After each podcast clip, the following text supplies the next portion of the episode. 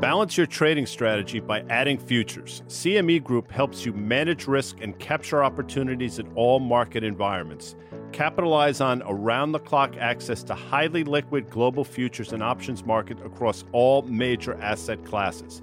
Just visit your online broker and get started.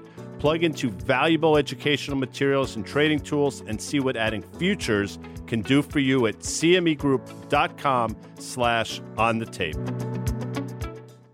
iConnections is the world's largest capital introduction platform in the alternative investment industry. iConnections membership only platform brings together the asset management community, providing allocators and managers with the opportunity to connect both physically and virtually. With an impressive network of over 4,000 allocators and 900 managers, their community oversees an astounding $48 trillion and $16 trillion in assets, respectively iConnections is also the driving force behind the alternative investment industry's most renowned in person events. We invite you to join iConnections at their upcoming event, SALT iConnections in New York, taking place on May 20th through the 21st at the Glass House in New York City. This two day event is packed with one on one cap intro meetings and content. To explore more about iConnections events and gain access to their members only platform, Visit iConnections.io. All right, welcome to a Monday edition of On the Tape. Guy Adami, welcome. How are you, bud? Great weekend. Excited for this. EY from SoFi joining us every Monday. This is going to be, what do the kids say, banging or something like that? I think it's good. Is that what you say, Liz? Is it going to be banging? That's not the word I would use.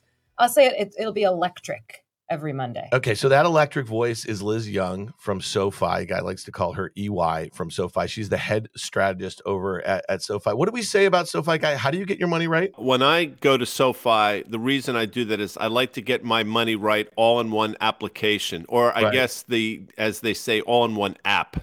Right. So so Liz uh, joins us on Market Call on Thursdays, and we go over her weekly market outlook that you can find on SoFi.com slash blog. And also she had a drop guy in the podcast. What's your favorite podcast store? Well, it's funny you say that. You know, I sort of vacillate between stores. It really depends upon how crowded they are, right. you know, the parking lot, those types of things. Dan. Right, right, right. Got it. So she has a podcast called The Important Part. I think that dropped today. She took some Q&A on her 2023 Outlook. So check that out in your favorite podcast store. Okay, guys, let's get into it. What we want to do on Mondays here a little bit is we are going to have a conversation about what we are most focused on for the market week. And we might take a quick look back on some things that happened. And then also in the B block, the second block, this one is going to be, as Guy just said, banging. We have Danny Moses. He is our Friday co host of On the Tape, and he's got Vinny Daniel, and he's got Porter Collins from Seawolf Capital. You guys have heard them on the podcast on many occasions. The three of them have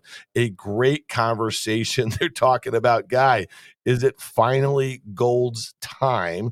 They do have a few thoughts on Tesla at these levels. So you're going to want to hear what they have to say. They've been bearish and right for a very long time, the fiscal health of the US consumer, and a whole heck of a lot of other things. So stick around for that. So, Danny, Porter, and Vinny. All right, before we get into what we are most focused on for this week, let's go back to Friday's reaction to the December jobs data. Um, again, right out of the gate, we saw the futures rally off of a number that was a little hotter. Guy, I don't know if you saw this though. Liz was on like a, I don't know, a 12 box, a 16 box on, on the Squawk and Friends there, ready to give instant analysis. Did you see her on that? I absolutely did. And she can verify this. I actually texted her because I was curious – they had one gentleman, I believe his name was Tyler. He was either broadcasting from the Hotel California or some monastery in Taos, New Mexico. By the way, I always just like saying Taos, New Mexico. They should put a Rao's in Taos. Back to you, Dan. All right, fair enough. All right, Liz. So, so I remember you had the last comment right before the number came out. You thought uh, it was going to be a uh. little hot, but you didn't think it was going to be a big outlier one way or another. Yeah. But the stock market rallied almost immediately and closed near the highs of the day, and bond yields, the ten year, got hit pretty hard. So, what was your take yeah. on the result? Because I, I, again, we're going to talk about the potential for soft landings and pivots and all that sort of stuff. Because that narrative like permeated uh, the, the FinTwit over the weekend. yeah. Bit going into that report, if nothing else had happened before, I thought that the December data was the first time that we might see a crack in the labor market. And when the number came out, the other thing is some of the stuff that led up to it, you know, we had initial claims, continuing claims, continuing claims had have to actually come down. And when you looked at the JOLTS data, that came in pretty strong as well. So it started to make me realize that, you know what, maybe this isn't the first time we're going to see a terrible number. And that's why the comment that I had right before it came out was, you know what, I don't think it's going to be all that surprising in either direction. And what it did was it kept the hopes for a soft landing alive. And that doesn't mean that it guaranteed it, but it was a pretty perfect report for that month in the sense that we're still adding jobs. Everything seemed reasonably strong, and wage growth came down a bit, which is what the market wanted to see. I think that was if if nothing else, I think that was maybe the biggest thing that drove the huge rally. Okay, maybe wage growth isn't the problem that we thought it would be. The Fed won't have to be as hawkish, and that's why you saw the reaction both in stocks and bonds. Agree with everything EY said. It was probably in terms of the report could not have been much better, but I'll say this. You then subsequently have had a number of different Fed officials come out and I'm what I'm think is trying to happen is they're interpreting this data, but they're saying, you know what? We're still staying on our current path. I mean, the hawkish rhetoric around the Federal Reserve is still out there despite this. And I'll say yes, and a one off number, it was very good. And you're not seeing the wage growth that everybody feared. Obviously, services economy, two thirds of this economy, that's really the important thing.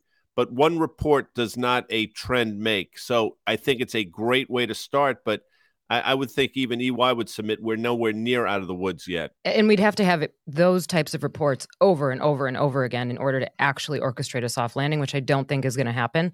This is a point I, I made on the show.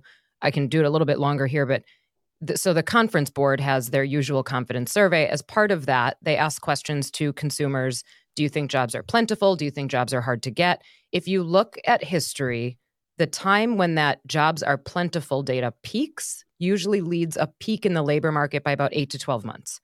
That peaked in March of 2022, which would mean, if you do the math, we are probably at a peak in the labor market sometime between the December and March data of this year.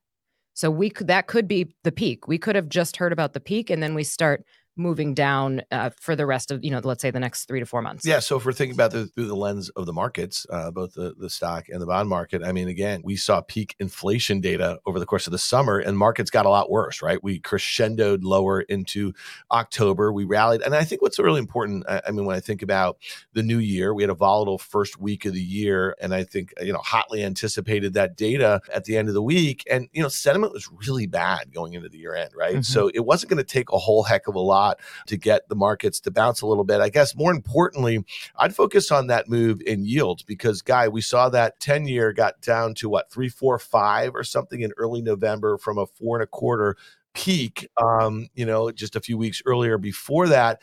And, and here we are now. We're, we're headed back towards that. And you know our good friend carter braxton worth is calling for a much lower 10 year yield, at least as he's thinking about the technicals. And I just want to kind of go to Rosie, what David Rosenberg of Rosenberg Research had to say this morning in his fine piece here. He said, weakening pricing power and software demand are a bad combination for corporate earnings and reinforce our belief that the current estimates are still way too high. And so, again, we could be seeing some peak data as far as good jobs number that are going to get worse. This is the thing that the Fed has been waiting for. And I guess the soft landing is predicated on the fact that maybe they just don't get horrible. They don't get mm-hmm. like as bad. You know, we don't kind of mm-hmm. go into some sort of negative territory. So, I guess my question to you guys now is like, we're going to be very quickly focused on corporate earnings, right? Mm-hmm. Q4 earnings are kind of in the bag. It doesn't really matter. It's like Q1 guidance and for current year 2023 are going to be really important. So, how are you thinking about expectations into earnings? And I'm going to go back to these three huge rallies that we saw off of respective lows in 2022. We had that kind of March April rally, we had that June into August, and then we had that October and early December. All of them came around earnings seasons, if you will, after the Fed had just done something. And part of it was sentiment was really bad. And I think a lot of investors in the stock market were expecting really bad guidance. They didn't get it, and stocks rallied. Here we are now, where we're kind of in the midpoint of that range. I think the high in December, early December, in the S and P was kind of like 4,100. The low was just what 3,500 or something like that in October. And here we are, 3,900 ish. It's like expectations aren't that low right now. There's a few things I would say. So if you go back and and think about those quarters and what we heard from companies in earnings season, we had lowered the bar quite a bit. They were leaping over a, a ridiculously low bar, but still somehow managing to eke out positive earnings growth in aggregate each quarter. Fourth quarter earnings is expected to be negative by about, let's say, 2.8, 2.9%, depending on who you're looking at. That's the first quarter of negative earnings growth that we will have since 2020, if that's how it comes in. The other thing I would say is, and I said this in my 2023 outlook, we can't have it both ways. You want inflation to come down. If you want inflation to come down, demand has to come down. Yep. If demand comes down, pricing power comes down. If pricing power comes down, revenue comes down. If revenue comes down and costs stay equal, or don't go down as much, earnings come down. That's just mathematically, there is no other way that it works. So we have to probably hear about some type of earnings contraction. Does it have to be hugely dramatic? No, I don't think it has to be a 20% contraction in earnings year over year. I think it could be somewhere 5 to 10% in a contraction in earnings. And the reason that we can manage to keep it that benign of a contraction is because we're coming into this with record high profit margins, right? So there's a mm-hmm. bigger buffer. But like I said, you we, you can't have it both ways. You can't expect inflation to come down and not have some collateral damage to other things, and earnings is one of those. Could not agree more. And I think what the market appears to be taking its cues from is the fact that this data suggests that maybe the Fed's job is done and all systems are go, clear skies ahead. But I don't think the market is uh, taking into consideration is the fact that your point earnings need to come down. And we had a great conversation with Mike Wilson on our podcast on the tape that dropped on Friday. And he talked about pretty much exactly that. And as you parse through some of the analysts, some of the numbers that people have out there for S&P earnings, they continue to get ratcheted down. And I think you would submit and Mike would submit also, you don't necessarily see a trough earnings along with the trough multiple, but both those things seem to be coming down. What's the right multiple in this environment? And what's the right number. I think consensus right now appears to be around 210 to 215 dollars worth of earnings. I think Mike's bear case has it about 180 or so. I think you're going to see more and more people come to that conclusion that earnings estimates are still too high in this environment, regardless of what the Federal Reserve does, Dan. And the multiple that you pay for those earnings, almost by definition, this environment needs to come down as well. Yeah, so I think Mike's base case is about $195. I think his bear case was 180. I think consensus is still like 220, guys. This goes back to our friend John Butters over there at FactSet. He had a report out in his earnings insight blog a few weeks ago, just kind of going back and looking at the last 25 years on average, I think strategists 12 months out have pretty inflated estimates for S&P earnings. I think about six and a half percent on average. And, you know, if you just look at Mike's base case scenario, we probably have to come down 10%. And that's something that could happen all at once as we kind of get some guidance. You know, I think it was interesting, and we talked a little bit about this last week, guy. You know, Microsoft, you know, Satya Nadella, mm-hmm. I, I, think is easily probably one of the best CEOs on the planet right now. Okay. And and when you think about what he has done since he took over for Steve Ballmer at that company, and you know, it was a two trillion dollar market cap company, you know, at some point last year. And some of the commentary that he had in an interview, I think it was on CNBC India early last week, really got, I think, a lot of investors spooked a little bit of some of the commentary that he had about just kind of the US demand environment and what was likely to happen in 2023. Remember, we had those two consecutive days where the stock was down nearly 8%. Again, mm-hmm. this is nearly a $2 trillion market cap company. You know, when you think about that, I mean, we could have, if we had an Apple, a Microsoft, an NVIDIA, like a handful of these major companies downgrade their outlook for 2023. I mean, that could be the thing that causes all the major S&P, you know, strategists to kind of lower those estimates. And then at that point, you might start discounting, right, what's to come, which is what you just said, Liz, that we had on a quarter to quarter basis last year. I mean, mm-hmm. the estimates were coming down over the course of the quarter just by a little bit, a few percent here and there. And when the companies came out and they guided, they were able to kind of come in line, and that was enough for the stock market. But the strategists didn't lower their their full year enough or the 2023. And if you just do the numbers, so a 5% contraction, which is really no big deal. Yep. A 5% year over year contraction would bring us down to like 212 per share. A 10% contraction, which I'd argue still isn't that big of a deal, you're down to 200, 201 per share in earnings for 2023. I think we should be okay with that. I think we should be happy with that. And always remember the sequence of events. The market broke in 2022, right? And it probably still has a little more downside, but it broke in the sense that we got to bear territory, things fell apart, we had this valuation compression, then earnings break, then the economy breaks. So the idea, just to really bring this back to the beginning of the conversation, too, the idea that we had one good jobs report at this point in the cycle yeah. is really not that exciting, right? That the jobs report probably doesn't get bad until a quarter from now. Yeah. Guy, By the way, Dan, I mean, unemployment rate is still three and a half percent. So mm-hmm. that was a, the pre-pandemic low, which was a 40-year low. But guy, I just want to make one quick point. So let's just say Liz is correct and doesn't think that down 10% in S&P earnings is a big deal. So let's just say $200 in S&P earnings is a consensus. Mm-hmm. And guy, wouldn't you say it would make sense to throw a 16 multiple on that, which would be below the 5-year, 10-year average, but like that's how you kind of get to a trough because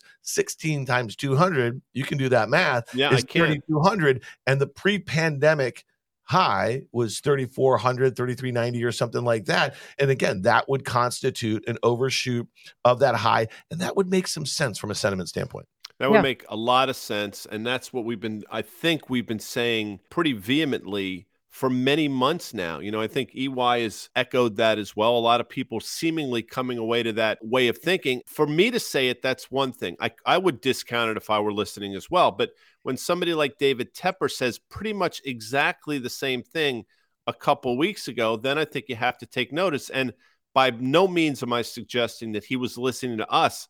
I was listening to him for a few years ago and just interpreting what he would think in this environment and proved to be correct. So, again, we're not bearish for the sake of being bearish. We're just trying to look at the math here and to try to come to some conclusions. I will say, just anecdotally, on a day like today, you see Lululemon, who had a ridiculous inventory build their last quarter. We spoke about it. I think it was an 84% year over year inventory build. We said that day there is no way whatsoever that their margin is going to hold up. Lo and behold, look what happens to Lululemon today. I know that's a one off, again, anecdotal, but it's somewhat indicative of what's going on throughout corporate America, Dan. One of the things I don't like about this week is that we're going to kick off earnings season with the banks and and I'm I'm bullish on financials this year. I like financials, so spoiler alert on that. But we're doing it's all going to happen on Friday the 13th. I don't love that. I don't love that we have to do it on a superstitious day guy, and it's going to be this guy, ominous guy, thing. Wait a second. Hey, stop it for one second because I've been, I've been trying to be serious this entire time. But you're telling me I will say this, Dan. Everybody loves Stevie Wonder's version of Superstition, which was fantastic. What I will tell you is go and listen to Stevie Ray Vaughan version of Superstition. It's tremendous. And me not being superstitious, I think Friday the 13th is, to use the word I used 18 minutes ago, banging. All right. So here, let, let, us talk about the banks because on Friday morning, this is pre opening, JP Morgan, Bank America, Wells Fargo, Citibank all report. There's throw BlackRock in there just to have a little fun here. And when you think about outperformance of the bank stocks since October lows, nearly doubled the performance the S&P 500. I think the S&P was up, mm-hmm. you know, 18% or so and, and many of those stocks were up 30 plus percent and you know, even JP Morgan. I mean, this is one where its ability to consolidate the way it has in and around here for the last couple of months has really outperformed the S&P just as it came in in December is pretty remarkable. But guy, on Fast Money the other day, we had Mike Mayo, who is a very well followed and a guy that we like a lot, bank analyst from Wells Fargo. He was pounding the table on Bank America. Do you remember that? He said that this is a company that should do far better than many of its peers in a high rate environment. But it was really interesting when rates came in, the 10 year came in from four and a quarter, as we just said, to three, four, five. I think from those early November highs to the mid December lows Bank America got absolutely creamed. It acted so much worse than many of its peers. So, are all of these money center banks are, are they built the same way? Because that was kind of really interesting to me. And then the outperformance of the Goldman and the Morgan Stanleys, the investment banks relative to the money centers for 2022 was pretty stark. So I'd love to get your granular take on some of the banks guys we head into Friday. And then I'd love, Liz, to hear why this is one of the groups that you're most focused on for 2023, where you think you could see continued outperformance. If you were to look at it from 30,000 feet, you would say, yeah, uh, Citibank, Wells Fargo, Bank of America, to some extent, JP Morgan, you throw in a US Bank Corp, they're all built the same way. In reality, nothing could be further from the truth. They're, in fact, look the same, but they all have different things that they're good at, and they all have different things that they're not so good at. And look at Citibank, for example, which has completely lagged its peers. And one of the reasons I believe it has done so, aside from the fact that Citi's been a bit of a disaster in and of itself, their European exposure does not help. Other banks far more reliant on the US consumer. So you look at them and say they're all pretty much the same. In terms of valuations, the market rewards some of them and penalizes others. When you're talking about a Citi that trades at 65% ish of tangible book, and then on the flip side, you see a JP Morgan, which is more than double that, you say clearly they're not built the same way. And I'll say this I think the environment is okay for banks. I understand what Mike Mayo is saying.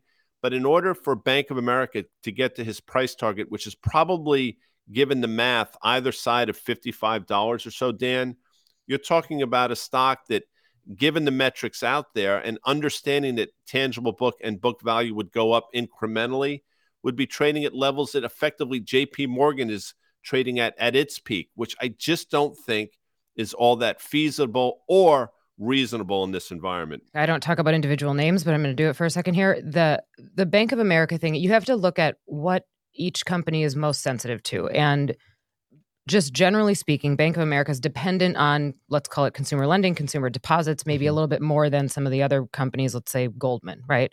Goldman out today confirming they're cutting 3,200 jobs. It used to be 4,000, so maybe 3,200 is better than 4,000, yeah. but the stress is bleeding into other sectors, and financials is now feeling some of that pain. We haven't heard a ton from maybe the consumer centric banks as much but as time goes on, you you might hear cost cutting coming from them too. What happened in the fourth quarter, if the 10 years coming down, the inversion got deeper, mm-hmm. right? And if you're a bank that's dependent on consumer lending, you're dependent on that piece of it in order to make money, a deeper inversion is not good for your business. It's just, it's pretty clear from that perspective. However, financials as a whole for the year, and, and it's so hard to make a call for an entire year. I mean, I want to change my mind, you know, in March, but for the whole year, first of all, I think 2023, if we had to really simplify it, is a valuation story above all else. And financials are the second cheapest sector in the index, trading at 12.5 times.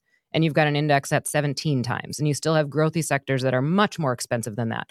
So, not just looking at valuations as uh, the expectation for further returns in the future, but there's just less downside, right? They can't get hurt much more than they already did. Yeah. And you can protect yourself on that piece of it. I also think that banks are slightly over prepared for stress, or maybe they're prepared for stress like the global financial crisis. And that's just not what I would see this turning into. Yeah. So the banks bottomed in October when the 210 spread inversion was at its widest. Okay. So I think that's kind of interesting that so it's kind of anticipating that. But when you talk about some of those that are dependent on consumer, I mean, the consumer is getting worse. The consumer is probably at its worst mm-hmm. spot since 2020 right now. And Guy, you made that point on many occasions here when you just look at the data about consumer credit, where it's going. And, and again, on Friday, we're going to have University of Michigan consumer. Guy often says that the S&P is just an overlay of consumer confidence here. So we're going to start getting some better data on that. Um, I, I, guess I'm most interested in what Jamie Dimon has to say. I think he's been unusually bearish for a year on, mm-hmm. on the kind of the health of the U.S. economy, mm-hmm. but also the global economy. He's been very careful. And I guess on the flip side of that, at some point, if we were to retest the October lows and let's say financial stocks in general were to participate to the downside, I guess I'd really want to get in there in Goldman and Morgan. When you think about some of the capital market activities that are away from sort of the consumer at some point in 2023, the market or investors are going to start anticipating a much more active capital markets environment. And that's mm-hmm. where you get Guy. I, talk to me a little bit about Goldman right. and Morgan. No, for the first time in a while, the last couple quarters, Goldman Sachs specifically has been rewarded for their fixed income currency and commodities trading group. And you see it in the way the stock traded post earnings. And quite frankly, the environment hasn't changed all that much. If anything, it's gotten better for them. And I think they'll continue to do well. The question is, will the market continue to reward them? And I understand what Liz is saying. She's 100% right. I mean, these bank balance sheets have been fortified like they've never been in the history, probably, of US banks, which is a good thing.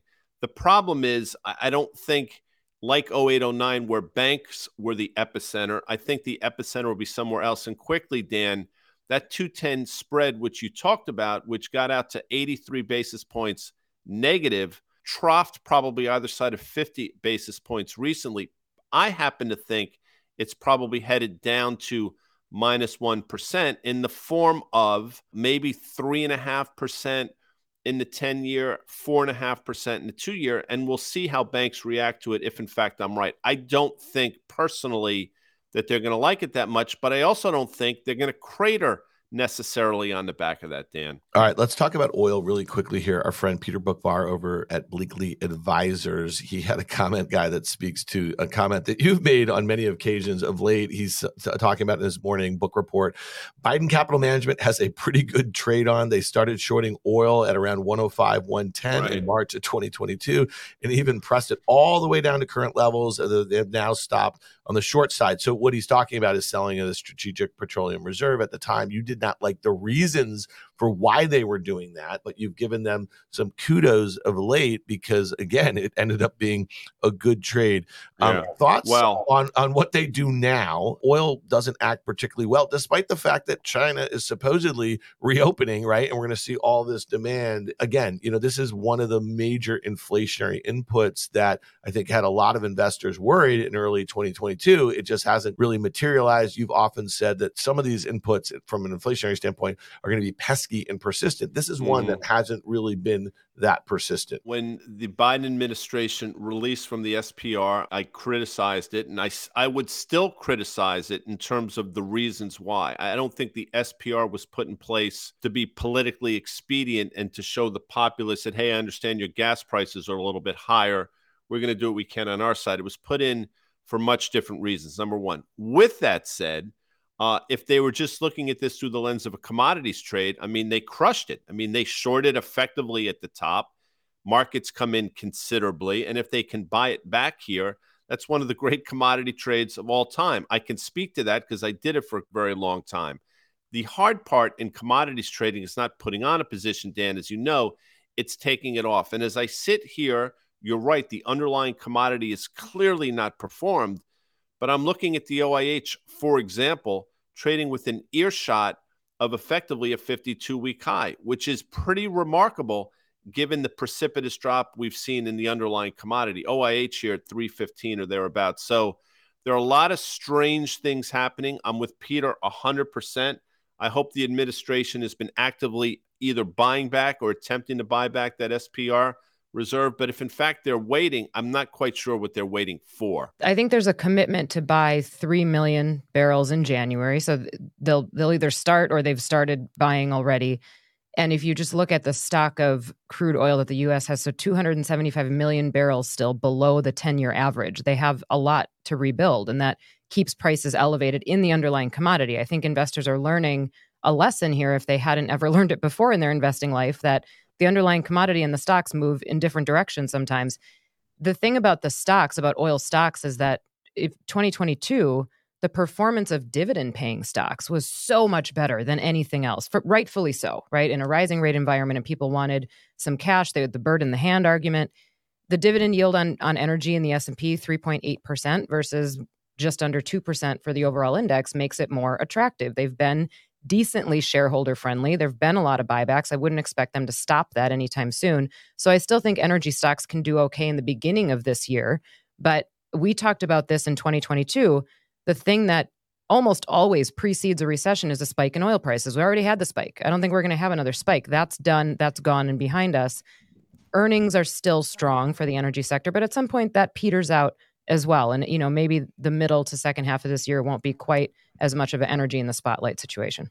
I love that saying, by the way, a bird in hand is worth two in the bush. I mean, that's so like 1875. People say that now, they have no idea what they're talking about. Of course, I'm sure there was a point where people would quail hunt or those types of things. So if they, in fact, they were able to shoot a quail and have it effectively in his or her hand, that's better than two quails being out in the bush that they have yet to shoot, Dan Nathan. That is the I think the genesis of that. All right, before we get out of here, we got to talk about Liz's Packers, but we also have to talk oh. about somebody who's near and dear to your heart in your 59 years of life. This guy just turned 79 years old today, Jimmy Page, the guitarist of Led Zeppelin. And I got to tell you, this guy, you know, Today. It, was a, wow. it, was a, it was a few years ago. I can't remember, maybe five or even 10 at this point. It was CNBC's 25th anniversary. Remember, they had some big gala event in Lincoln Center or somewhere.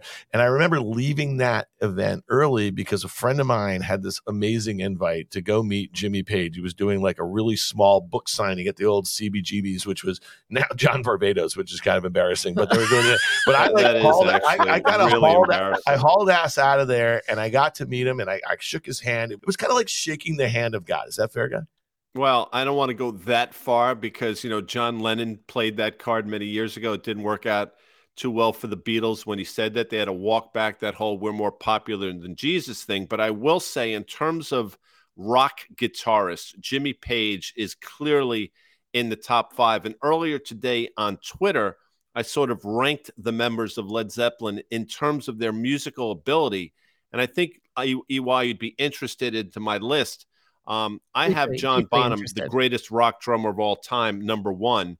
But John Paul Jones, the underestimated, undervalued member of Led Zeppelin, number two, Jimmy Page, three, and Robert Plant, four. The genius of Led Zeppelin is, in fact, that their front person is last on that list. I had, as I said, Dan, earlier uh, on a recent show, I am in the top one half of 1% of Led Zeppelin fans, according to Spotify, they send you something at the end of the year, wrapped. like wrapped or something like that. Very proud of that, by the way. All right. So really quickly, so we, we told you where you can find all of Liz's stuff, the SoFi blog, the, the, the podcast store, this and that, whatever. You know, little known fact guy. So she is at Liz Young Strat on the Twitter, but she used to be Liz Young 12. And I think that was like a oh, shout out not. to Aaron Rodgers, oh, who eh, who wouldn't give out, he, he wouldn't trade his jersey at the end of the last night's game no. with the Detroit Lions because was it the last time, Liz, that he walked out of the, I the, mean, the frozen we tundra? keep saying that. I yeah. just hope we don't go through the same thing that we did with Favre. It was the Jets Favre, and the Vikings and the all the, oh my God, just, just hang it up, you know? But yeah, you know, look, I didn't have high hopes about halfway through this season. I thought, all right, that this is it. we like we're done. We're not going to the playoffs. And then when we actually might have made it in as an eight and eight team, and then up until the third quarter last night, I was like, oh my god, we might pull this off. And then it all fell apart with an interception, as usual. a terrible interception, a ball that he should not have thrown. He didn't see clearly that safety coming over. And I will tell you that peak Aaron Rodgers would not have thrown that ball. And when he walked off the field, I said to myself, this looks like a man who's played his last game in the green and yellow of the Green Bay Packers. And I am certain there are Jet fans out there that say, hey, we tried this with Brett Favre back in the day and it didn't work out all that well, but maybe we'll take a spin with Aaron Rodgers and see. Because a lot of Jet fans think that their team is ready to win now. The only thing, Dan, that held them back in this year was the play at the quarterback position, of which, by the way, they trotted out four different people, varying degrees of success, none all that good. All right, guys. Liz Young, thank you for being here with us on Mondays. Yeah. We look forward to your contribution for 2023. So check us out. I think next week is a holiday, but we will uh-huh. do that the week after. And stick around, guys. Listen, if you like what are we doing with Danny, Vinny, and Porter, tweet at them. Tell them we want to see this or hear this every week. Okay. We just got to kind of force them to do it right now. I think they're committed to doing it every other week. They had a great conversation. So stick around for Danny, Vinny, Porter. With CME Group's micro-sized futures and options, you can access the same transparency and liquidity of the benchmark contracts with less upfront financial commitment. Diversify your portfolio and manage your exposure with the flexibility of CME Group micro contracts in crypto, metals, FX, energy, and equity indices. Learn more about what adding futures can do for you at cmegroup.com/micros.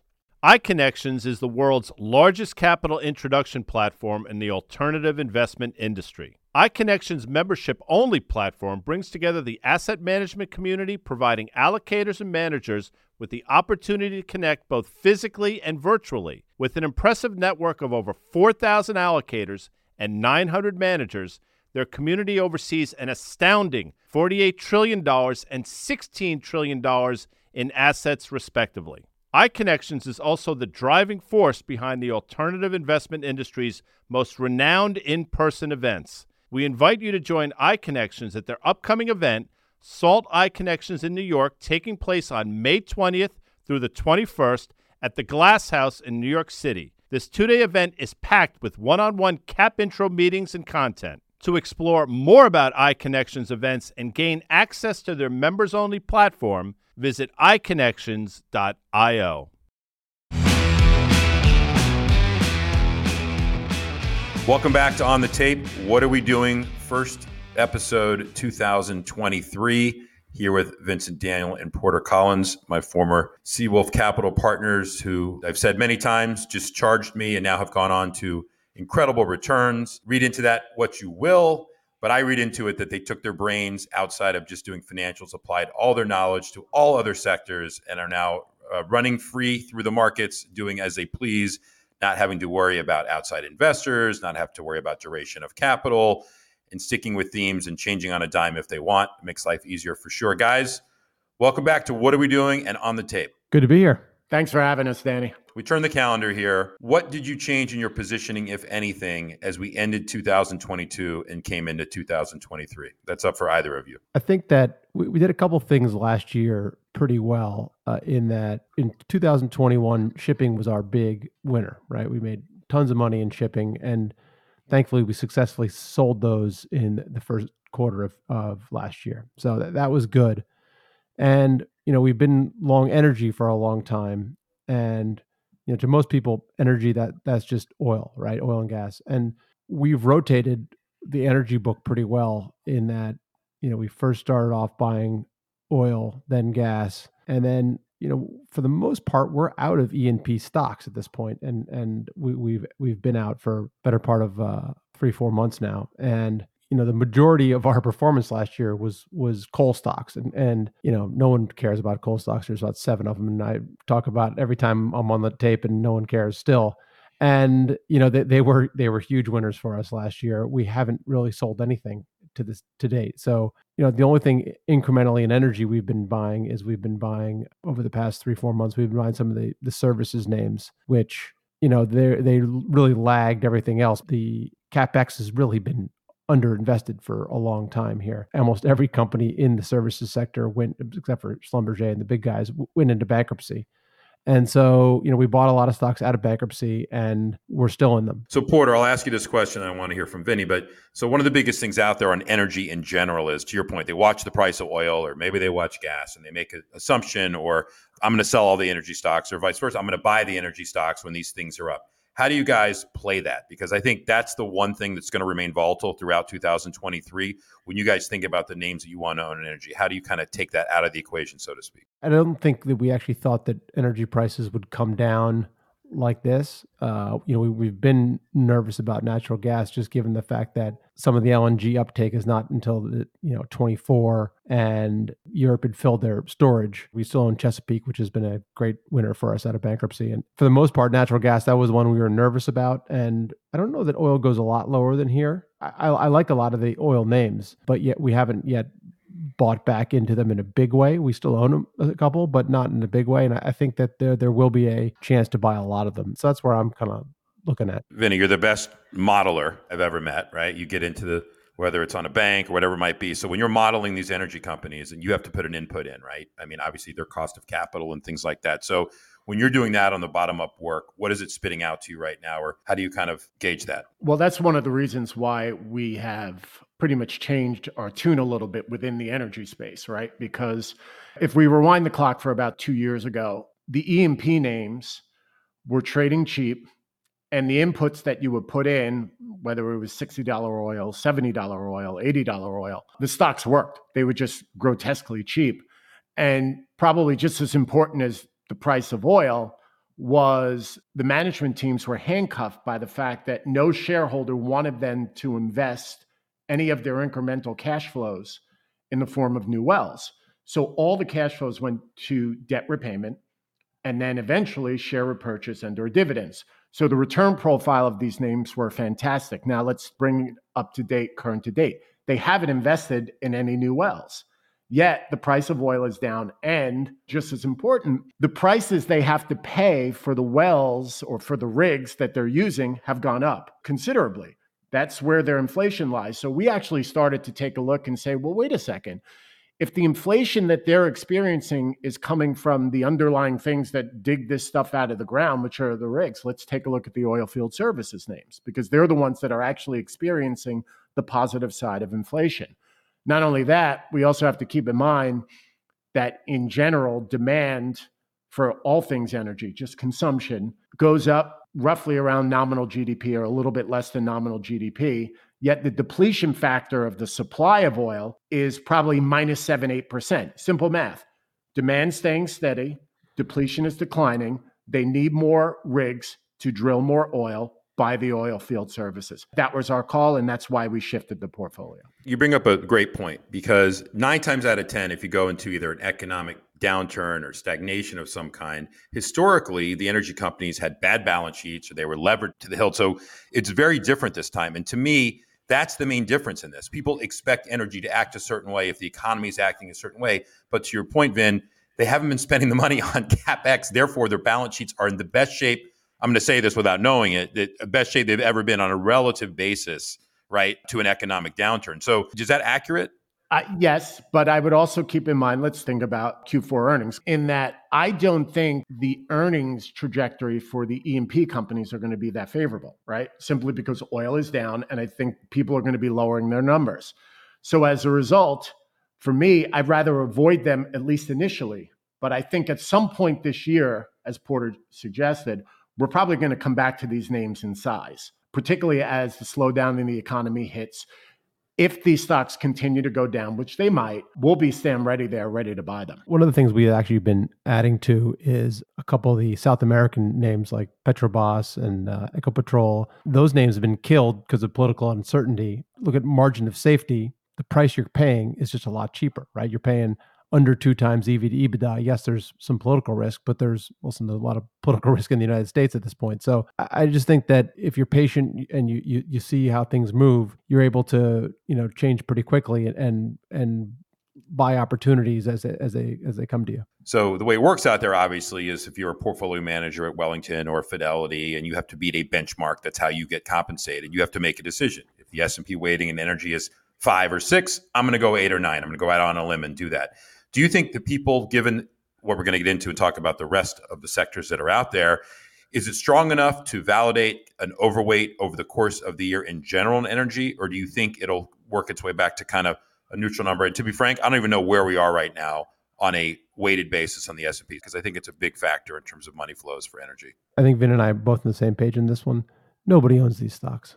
I mean, they might own Exxon and Chevron and a couple others, but in general, there's there's no one looking at these things. There's about seven people looking at the coal stocks. There's no one looking at the uh, services names that we're in. If you're the portfolio manager and you need energy exposure, they're just going to Exxon and Chevron and calling that their energy exposure and overweighting it that way, just given that they're the most liquid and big ones. Vinny, there's about seven other yeah. names, but you know, yeah, you know what I'm saying. They're just going yeah. to the top. So there's still a lot of there's, there's not a lot of eyes on some of the names that you're kind of talking about and referring to, where there's potentially a lot of alpha you have 50% free cash flow yields, by definition, people aren't looking at them. and, Something and must that, be wrong. Yeah. And, and not only that, take a step back, at least the way we're thinking about this. I actually do think there's going to be an opportunity to buy these things potentially cheaper, particularly the names that people know and the E&P names and the like. Let's take a step back and think about the next five, ten years. We have just woefully underinvested in the energy space partially because of QE, partially because of the shale revolution, partially because of ESG, all of the above. And we need a major capex cycle in all things energy. And so we remain wildly bullish on the entire vertical. Now it's just a function of can we invest correctly and time some of these things so we could avoid, which is the obvious 20, 30, 40% drawdowns that you typically get in these names because people are quite skittish when they're investing in a cyclical. We're about to put out our annual letter, and, and in, uh, we, I think Vinny pointed out in the letter that we're in very early innings of this of this energy cycle. And so Vinny, is there a Rocky Four reference in your letter? Because you, we did that a couple times at Seawolf back in our Seawolf days. Yeah, it starts off with Rocky Four exactly. So, so you got a picture of Balboa, and then we go into a long-winded discussion about.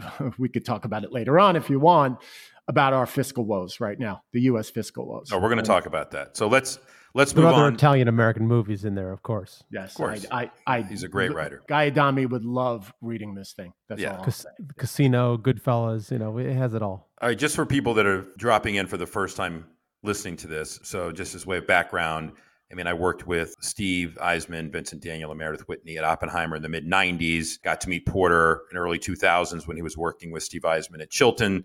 And then when they went to Front Point, uh, I joined them in early 2006 in time to short all the mortgage companies and buy credit default swaps and all that stuff that went on. So the reason I say this as a background is we have seen a lot, three of us. We've seen many, many cycles. And the one thing that messed with us the most, I think, was really adjusting to kind of the free money QE period. You know, we we saw the end of the world happen, the three of us, among other people with with Steve and others. And when you see something like that, it's hard to ever get it out of your mind, right? And so then we fought the QE tape, so to speak, I think in, you know, 2010, 11, 12, 13, and here we are. We're on the other side of it. So we know what it's like to be on the other side. And I don't believe that the majority of investors out there remember or want to remember or realize what can happen or what will happen when one money is not free. They only know QE for the most part, and you always get bailed out, this kind of moral hazard thing. So, with that in mind, guys, and Vinny, I'm going to start with you on this. How do we readjust to this new new? And what inning are we in of this kind of readjustment period? Because we are just at the beginning of the liquidity pull, in my opinion, for, for the most part. It'll be interesting to see where we are in the liquidity pull because I actually think the next phase of this for me is the earnings pull, right? Meaning we're probably at the beginning or in the middle of a, a decent economic slowdown. I don't know how long it lasts, but and I actually think you're going to start to see this manifest itself over the next two quarters in the form of earnings. I've always felt that it is really difficult to go out and buy stocks when the trajectory of the E, trajectory of the earnings are going down. And so to me, as we start walking into the slowdown and the recession, the biggest question we have for ourselves, and we sort of attack it two different ways, is what is the Fed going to do if and when that happens? So far, they've been able to just stand pat, mainly because employment is great. And, and quite frankly, they are they seem to be scared to death of financial conditions loosening. I think they know what they're up against in terms of making sure the inflation beast doesn't come back. So, but as so long as they stand pat, this is going to be a very difficult market to just go out and quote unquote buy the dip like they like people did over the past 14 years. You just said something that, you know, the Fed minutes came out this week, right? And you read into them, whatever, they're backwards looking to a degree, but they specifically pointed out basically market conditions, right? Whether it be credit or stock market, everyone wanted to read into that, that they're using that as, as a barometer. And they don't want to see the market rally. And they don't want to see credit spreads uh, loosen, right? They, they want to see things continue to tighten to quote, send the message. And it helps explain why Powell is vehemently, you know, I'm hawkish, I'm hawkish, I'm hawkish. When in the background, you go back to Jackson Hole 2021, inflation was still transitory. I mean, that was August 2021. So we know they're probably over tightening here. But you're right. You bring up a great point. Every time we get one of these rallies like we have today, obviously in the markets, because you had the job number that, by the way, was fine, but wage pressures dropped a little bit. So, you know, you can get a sense for how boiled up the, what a coiled you spring think this might did. be. Yeah, I think they did. But my but my point is that, and Porter, I'm get your thoughts here, is that I feel like we go through this exercise over and over again. And to Vinny's point, we just had Mike Wilson on the tape on our last episode, and he made the same point that Vinny just made. The E, we're going to transition the handoff from the Fed being just kind of noise and background to what earnings look like. So Porter, with that, you know, and and you having looked at many sectors over the years, follow up on Vinny's thoughts and give me your thoughts on that. I actually just want to zoom out here a little bit. You know, my my brother Dwight had had us on a conference call uh, three months ago with with some of his uh, employees and investors.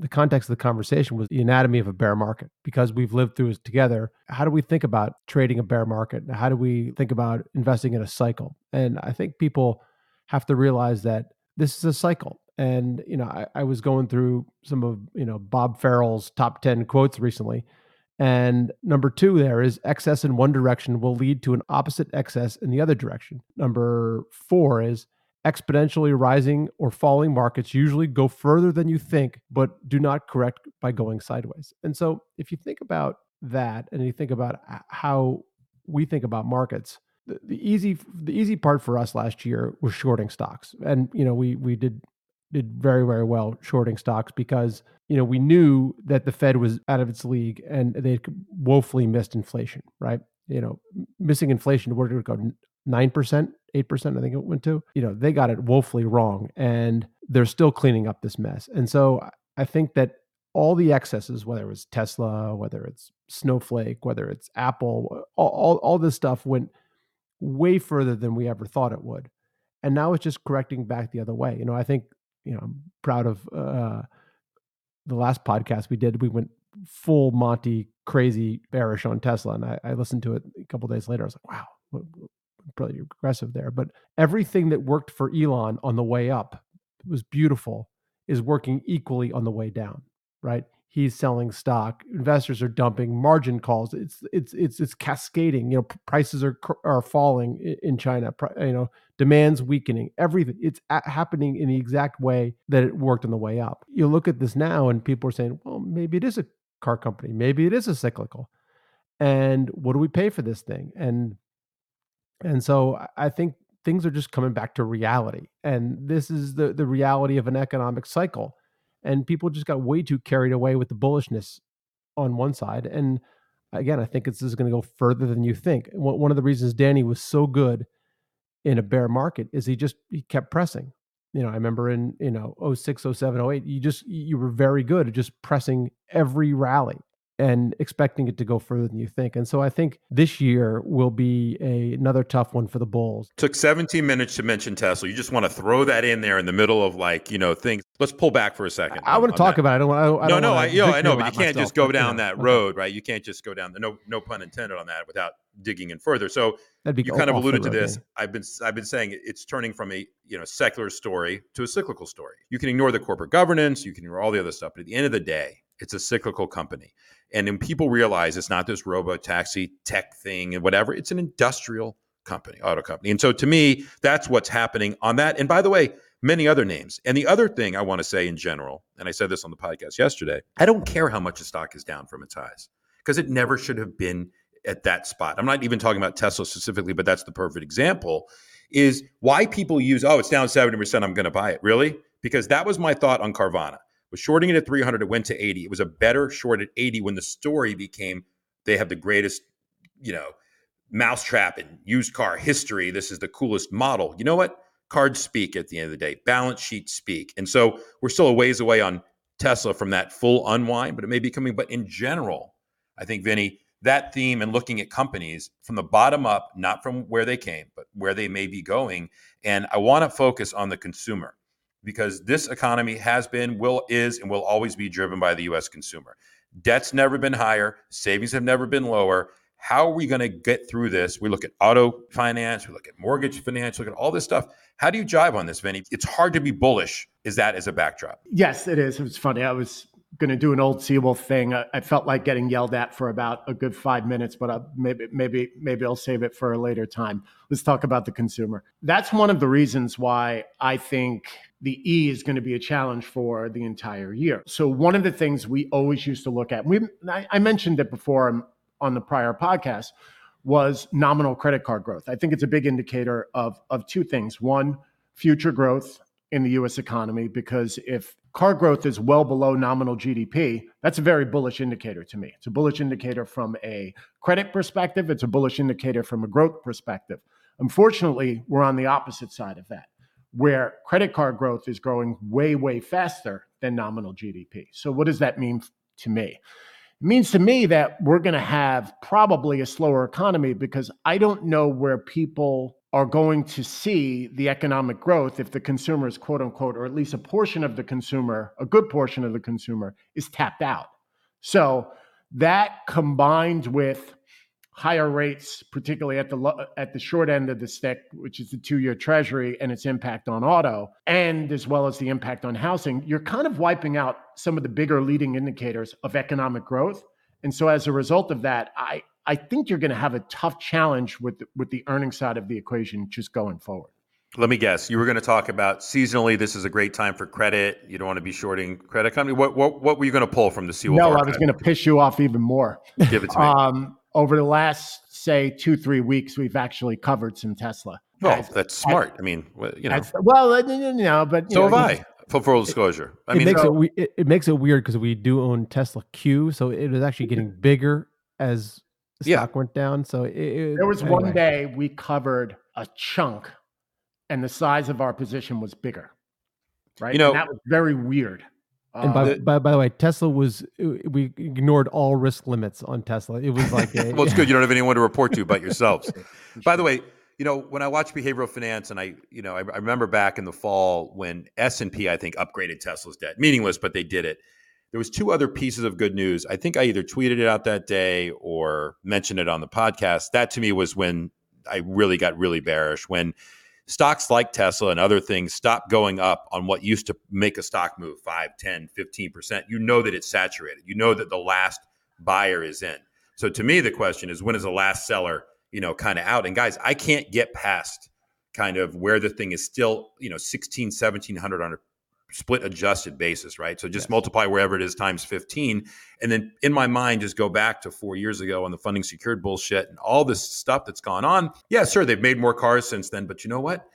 They're going to be less profitable going forward because inflation's getting them, the cycle's going to get them. I just can't their count see. their counting is actually going to catch up to them too. So the I will cover the stock when I think there's a fundamental reason. Of course, you have to cover when stock goes from 200 to 110.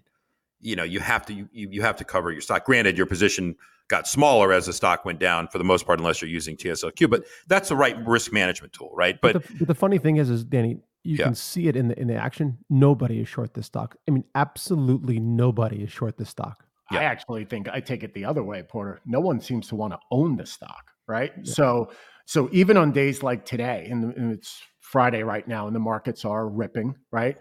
Uh, Tesla's Rip. up. fr- I was going to mention that too. Tesla was Tesla is up from its lows, but it's not really is significantly outperforming. And Danny, as you mentioned, you- you're looking at the price on the police pre-split adjusted basis where it's been. I'm really looking at it right now on a market cap basis. So, so I'm sort of defining in my head yeah, 350 Where- billion where- makes no sense, right? where what market cap makes sense for a company like this, giving some credit for maybe their technological prowess. Don't yell at me, but we're not there yet, right? So we're we're not low enough yet where I could say, all right, at these levels, I could see why someone would want to own it if FSD, if battery pack, if all these things that I hear about come to fruition. The problem was at the levels where the stock was, and really where it is right now, you're still sort of taking into account a high degree of probability that all of those you know things in 2040 are going to work. just so everyone out there, so Vinny used to do this thing, and he knew it would bother me, but he couldn't help himself. So we'd be in the office. It'd be like, I don't know, eight thirty in the morning, eight forty-five. I was obviously most of the time bearish on everything, and there'd be some data point, or maybe even an, an earnings that came out, whatever, and the market was going to rally, or a particular stock was going to rally big, and I'd hear Vinny because he sat four feet from me go, and I look up, I'm like, "Mo- mother f. I'm like, well, this guy, he's gonna, and he go rip and it used to drive me. I had to leave the office when he would do the rips. It used to drive me insane. So we're like, if this print on the economic numbers bad, the market's going to get killed. Because this is back when bad was bad and good was good. Not all this, you know, stuff that goes on with the Fed anyway. So that's a kind of a inside. Uh, By the way. Danny, what you might not know about that is inside our office, the other guys who work with us used to used to email me, text me, please do it, please do it. Oh, you're such. You seriously? and and and and Yeah. and then after I did it, what really got I knew I would get you. You were you you were, and then easy, the- easy mark. Yeah. Porter would eventually say, "Just Vinny, shut the fuck up. Just shut the fuck up." we need him. We need him focused uh, on the trades. All right. So enough on Tesla. Enough on that. Let's let's focus But- on but what wait. I think. Yeah. Go ahead, Porter. One thing we we we were talking about with some of the guys this week is you know house prices, and it's a little bit different than the subprime days of of 2008. But you know, coastal U.S. and and certainly Mountain West U.S. house high end house prices, I think, are going to fall 20 to 30 percent. It's hard to be bullish when you have that view. It's hard to be bullish on the consumer. You know, I, think a lot of these houses were, were bought on margin uh, on stocks. They took out margin loans on on their stocks Or crypto. Yeah. and you know, but I, but like all, all the houses in the Mountain West, all these, you know, everyone bought a house in in uh, Utah, and I think a lot of these houses were bought on on margin loans, you know, of guys in the West Coast and huge stock gains. And so go back to Bob Farrell's rules, you know, excess in, in one direction leads to a you know a corresponding pullback in the other. I just think that the that you you see a big deflation in a lot of these assets. It's still to come, and so it just it takes time. And and the same thing about a credit cycle. Like a credit cycle here is is is natural. It's going to come. And you know, as Vinny and I were looking at the other day, and one of the questions from um, from Twitter was, you know, what do you guys think of the, of the you know the corporate debt market? And the, the, the, debt market is so much larger than it was in, in 2008. And you know, I don't have to you know talk to you about the, how big the fixed income ETFs are, and yeah, they don't make any sense whatsoever. And so I think that you'll you're going to see a lot of fallout from fixed income ETFs, from downgrading of securities from from to fallen angels and stuff like that. So I, I think this just the cycle is going to take a lot longer than people think, and uh, a, a, and it's going to be going to be nastier than people think. Yeah, so you bring up a couple points. One is we went this whole time and we don't have to spend time crypto. It's in such the background now. Everything's kind of blown up. I don't know what's going to happen. I'm not going to try to predict the price of Bitcoin and Ethereum. I'm surprised they've held in like they have, but we'll just leave that kind of aside for a second. But I just mentioned crypto and kind of passing, and we're not going to spend much time on it because it kind of feels like that fad has kind of come and go. It'll be around. I'm surprised these things have held up, but crypto did steal gold's thunder, I believe, over the last several years. And I think gold is finally in a position that it should benefit almost under any any scenario that you can really paint here going forward, whether it's geopolitical or the Fed pivot or you know shortage of the physical, whatever. Give me your guys' thoughts on that because if I were to pick one thing right now that I'm the most bullish on, um, other than Tesla puts, of course, it would be gold. And so I want to get your guys' thoughts on gold because we didn't talk about this prior to getting on today. Give me your updated thoughts here. Uh, let's just do a quick aside in, in crypto. You know, I we, I got a lot of pushback on the uh, Silvergate short that we were we, we were pushing for a while. You know, it was just so obvious to to us that the whole ecosystem was going to get killed. And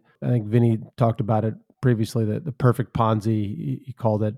Um, you know, and he said the you know, I think he also said the only thing it was good for was laundering money and speculation. And so, and you think about it in that context, and you think That's about a pretty good call, Vin. Yeah, go ahead, Porter. And you and you think about in the context of you know it looks a lot like Wirecard, right? In in terms of processing illegal transactions, which which happened to be the case, and and so I I, I think it ends a, and eventually ends in zero. For us, it wasn't that hard of a call. Yeah. Thoughts on gold? We've always viewed it as sort of the report card of central banks and we were joking around where guy was giving them uh, high marks but porter in, in typical danny moses fashion couldn't possibly give them a high mark because he hated F. them so much so he F. gave them an f and i'll also say that during your guys review of on the tape review you guys were sort of talking defensive and apologetic that gold didn't work last year and you know i wanted to pull a Reale like he would on the sports reporters whenever there were errors that was an error like gold actually did really well last year relative to almost oh, yeah. every other asset class. And now I actually think it's its time to shine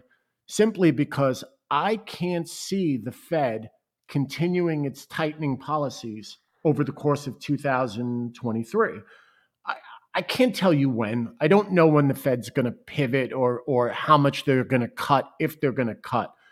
But the days of them tightening 75 basis points, even 50 basis points, we're probably in the latter innings. I mean, and as a result, I think you're seeing it already that gold is sniffing it out. Not only that, if you believe, like I do, that our country, as well as other countries, are going to run chronic fiscal deficits as far as the eye can see, and they're going to need to debase you to basically make that happen, gold is the best asset you want to own if, if that's your belief system. Porter, correct me if I'm wrong. I know you've done work on this. You know, there's the paper gold market and the physical gold market. People believe they're exposed to gold in the GLD. Sure, to a degree, you do get some exposure there directionally. But at the end of the day, like I think we're moving towards a physical, physical, physical. What do I own? What is this? And I feel to me like it's going to be some type of mania. Porter, give me your thoughts on that because I know you've done work on kind of physical market versus paper. As you know, we've we've been sort of bullish on uh, and owned gold in some form or fashion since 2016ish and so i don't know if that makes me a gold bug or not but you know we, we believe in tangible backing of of gold and so you know over the past i would say four to five months we've really been buying a lot of gold and now it's probably the biggest sector in our portfolio as you know I, the top positions i know it's you know one two and three you know we own gold physical gold physical silver and and some miners do you still and have the A-Mark by the way because i'm still in that amrk Anyway. Never sold a share. You know, we we we we sort of have been, have been tracking this thing for a long time and figuring out when it's going to work, how it's going to work. But you know, we we just much rather be in gold than than treasuries. And Vinny or Danny's laughing at me. Rather tomato, Rather, you yeah. prep school, whatever, rower. Go ahead, keep going. Rather tomato. But you know, everyone wants to own treasuries, right? Okay, great. But if I, if I look at the U.S. Treasury, it's disgusting. The budget deficit is out of control. You know, the, the biggest buyers of treasuries are gone. You know, China, India, Russia. They're sellers of treasuries, not buyers, and they're buyers of gold. And so, you know, I want to buy the asset that looks the best and fundamentally looks the best, not not the asset that fundamentally looks the worst, which is treasuries. And so, yeah, it may work, but I, I've sort of left it alone. I'd rather stay in T bills in the front end of the curve and earn my four and change percent. I think that gold has a lot of upside here and especially as you know the, the fed's going to pivot they're going to pause or call what you will and, and the stock market's going to rally but we think the gold market's going to rally a lot and we think the energy stocks are going to rally a lot when that happens too. So that that's how we're playing it. We'd, we'd rather not you know dive deep in beating down tech. It's just not what we're going to do when i don't know we'll see what we do with our shorts in tech but Well, the nice thing about this A-Mark is it has a 2.3% dividend yield because they lend out, right, against their holdings, right? They lend out to consumers, if I'm not mistaken, on the gold. I mean, that's pretty good collateral. And so as rates move higher, they can, you know, obviously move their rates higher as well. Am I wrong on that? Because it's a really interesting company. The, the way I look at AMRK is that it's one of the few places where you could play precious metals that's not a depleting asset. It's actually a broker, and people are going there trading gold, and and it's it's a semi capital light business. They do vertically own their own mints, and so they have very high returns on invested capital. They are judicious with their capital, and usually at the end of the year, we get some form of a special dividend. And if stock goes too low, we get some form of share repurchase. And I believe the company, I forget the exact number, Porter, maybe you could help me out, is 30 to 40% owned by the insiders, which Yes. which is which is usually a check that we love to see boxed off that they're in there with you. But Danny, you go back to the question about the, the paper gold market versus the physical gold market. I think it's like 125% in gold. I think it's like 400, 400 to 1 in terms of silver. So, you know, the, there's just not that much physical bullion and phys- physical silver backing a lot of these paper assets. And so as the price climbs, you're going to see people chase and chase the hard the hard metal. Well, that's my point. We can close the book on this one, but you know, people used to buy crypto or thought that you could buy crypto kind of as a hedge for central bank, you know, in, inferiority. And now I feel like that trade. First of all, people don't even have a way to pretty much buy crypto anymore, right? Maybe Coinbase still exists, but but I think you get my point. I think gold may be the solve for whatever's left of people that want to express that never had in the past had a reason to question the global central banks. Right or fiat money in general. It feels like gold finally has its day in the sun. So, You guys, know, one of the, Danny, one of the interesting things about crypto, and and it, I'll tie it to one of your passions, cannabis, is that is the on and off ramp to the the banking markets. And so, as the crypto market exploded, they had this huge on ramp from the banking markets, and so you were able to take your fiat dollars and, place them into, into crypto really easily, and, and allowed many other criminal activities to happen as well. But you know, as that money is sucked out back into the banking system and those on and off ramps are closed down which they should be to crypto you know that that that crushes that asset and so just like you know when eventually they, they open up the banking system to the cannabis industry you know that's going to be a huge boon for them too. And so you know we, we always look at these links to in and out of the banking system and you know you think back to oil and gas you know they haven't had ac- any access to not any access very little access to the funding markets. And so they've had to totally transform their balance sheets into very low levels of debt high levels of cash and, and self-fund a lot of these the, the things they're doing and so you know th- that's the whole context of how we think about the banking system and interplay with with a lot of these different assets All right, last thing before we get out of here, we got to talk about the banks in general. You know, the Wall Street banks versus the consumer banks. We're going to hit earnings. It's always the first one that comes around, right? We're going to get a pretty good read. It's not going to be pretty, obviously. Q4. What are your guys' thoughts on the banks as we enter 2023? First of all, I, I want a public service message.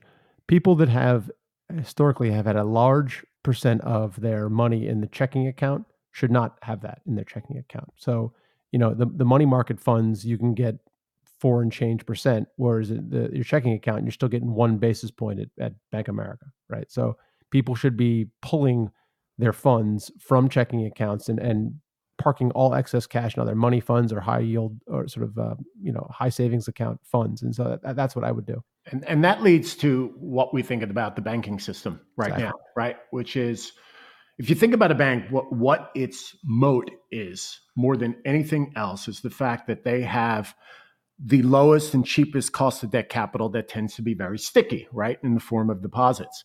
However, this cycle, there's actually competition for that and very stiff competition in the form of, as Porter just said, two year treasury T bills, where you're actually getting a higher rate of return than you are on your deposits in your checking account or even a CD for that matter. In addition, for corporations, there's this new little tool that the Fed came out called the reverse repo facility, where you have the ability to park your money there, get daily liquidity.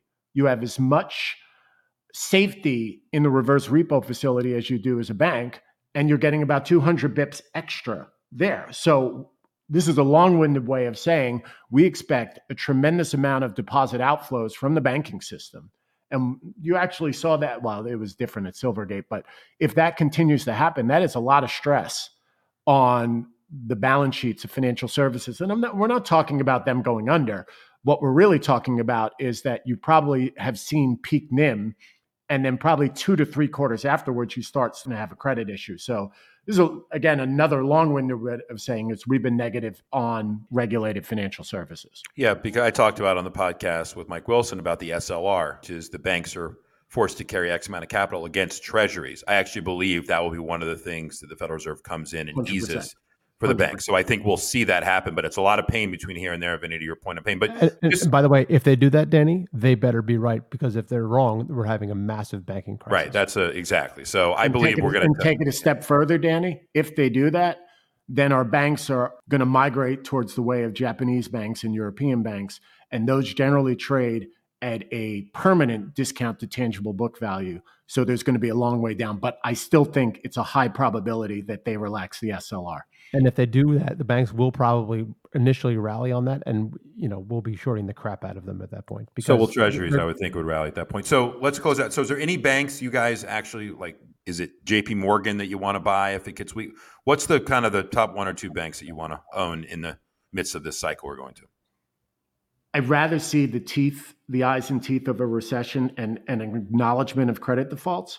JP Morgan's an obvious one. I mean, we I think we all sit here card carrying lovers of Jamie Dimon, whatever he does. Uh, I always go back towards the consumer finance names. Capital One, not right now, but maybe an American Express, I would like to see it go lower, mainly because I love the credit card business within the banking system. And in generally, they tend to be the most cyclical. So they get hit the hardest. So the stocks go down the most, but it's arguably one of the more resilient and highest ROA businesses the banks have. So those are the things that I'll be looking at, assuming they get hit. and they don't have this sort of same acute uh, funding shift that, that, that the big banks do. All right, guys. Well, listen. I know we're going to try to do this more often. I think we've done this. I don't know, five, six, seven times. I'd like to do it twice a month if we can, and I think timing is good to come back in a couple weeks. And when the banks do report, we should have a lot of insight. I think into how they're starting to position themselves. Because I do think, and I think you guys agree that the whole financialization of the entire market, right, is really based upon the amount of leverage, the amount of debt in the system, and how you're structured. And a lot of clues are going to come, I think, from the bank on what they're seeing happen in real time in their corporate and consumer credit portfolios. So thank you guys for coming on this again, and uh, look forward to having you and hopefully seeing you in person in a couple weeks, boys. And Vinny, happy early birthday, buddy. Thank you, sir. Do we get Guy and Dan back? Uh, I'm sure they, you know, Dan wants to yell at us about. you Yeah, know, no, definitely, too definitely. We, yeah, exactly. But we will get him on, and you're going to get another bottle of Comos on this. I'm, I'll make sure that what are Although we I doing will- qualifies. Yeah. Although I will say, if the Giants make a long run, and I think they might in the playoff, dang uh, he he might be unbearable guy. Guy, yeah. Uh, But anyway. Yeah. All right, So- boys. Congratulations on been on another great Jet season too. Jesus. On that note, They suck. Thanks again to our presenting sponsors, CME Group, iConnections, and FactSet. If you like what you heard, make sure you hit follow and leave us a review. It helps other people find the show, and we also want to hear from you. Email us at contact at riskreversal.com. Derivatives are not suitable for all investors and involve the risk of losing more than the amount originally deposited and any profit you might have made. This communication is not a recommendation or offer to buy, sell, or retain any specific investment or service.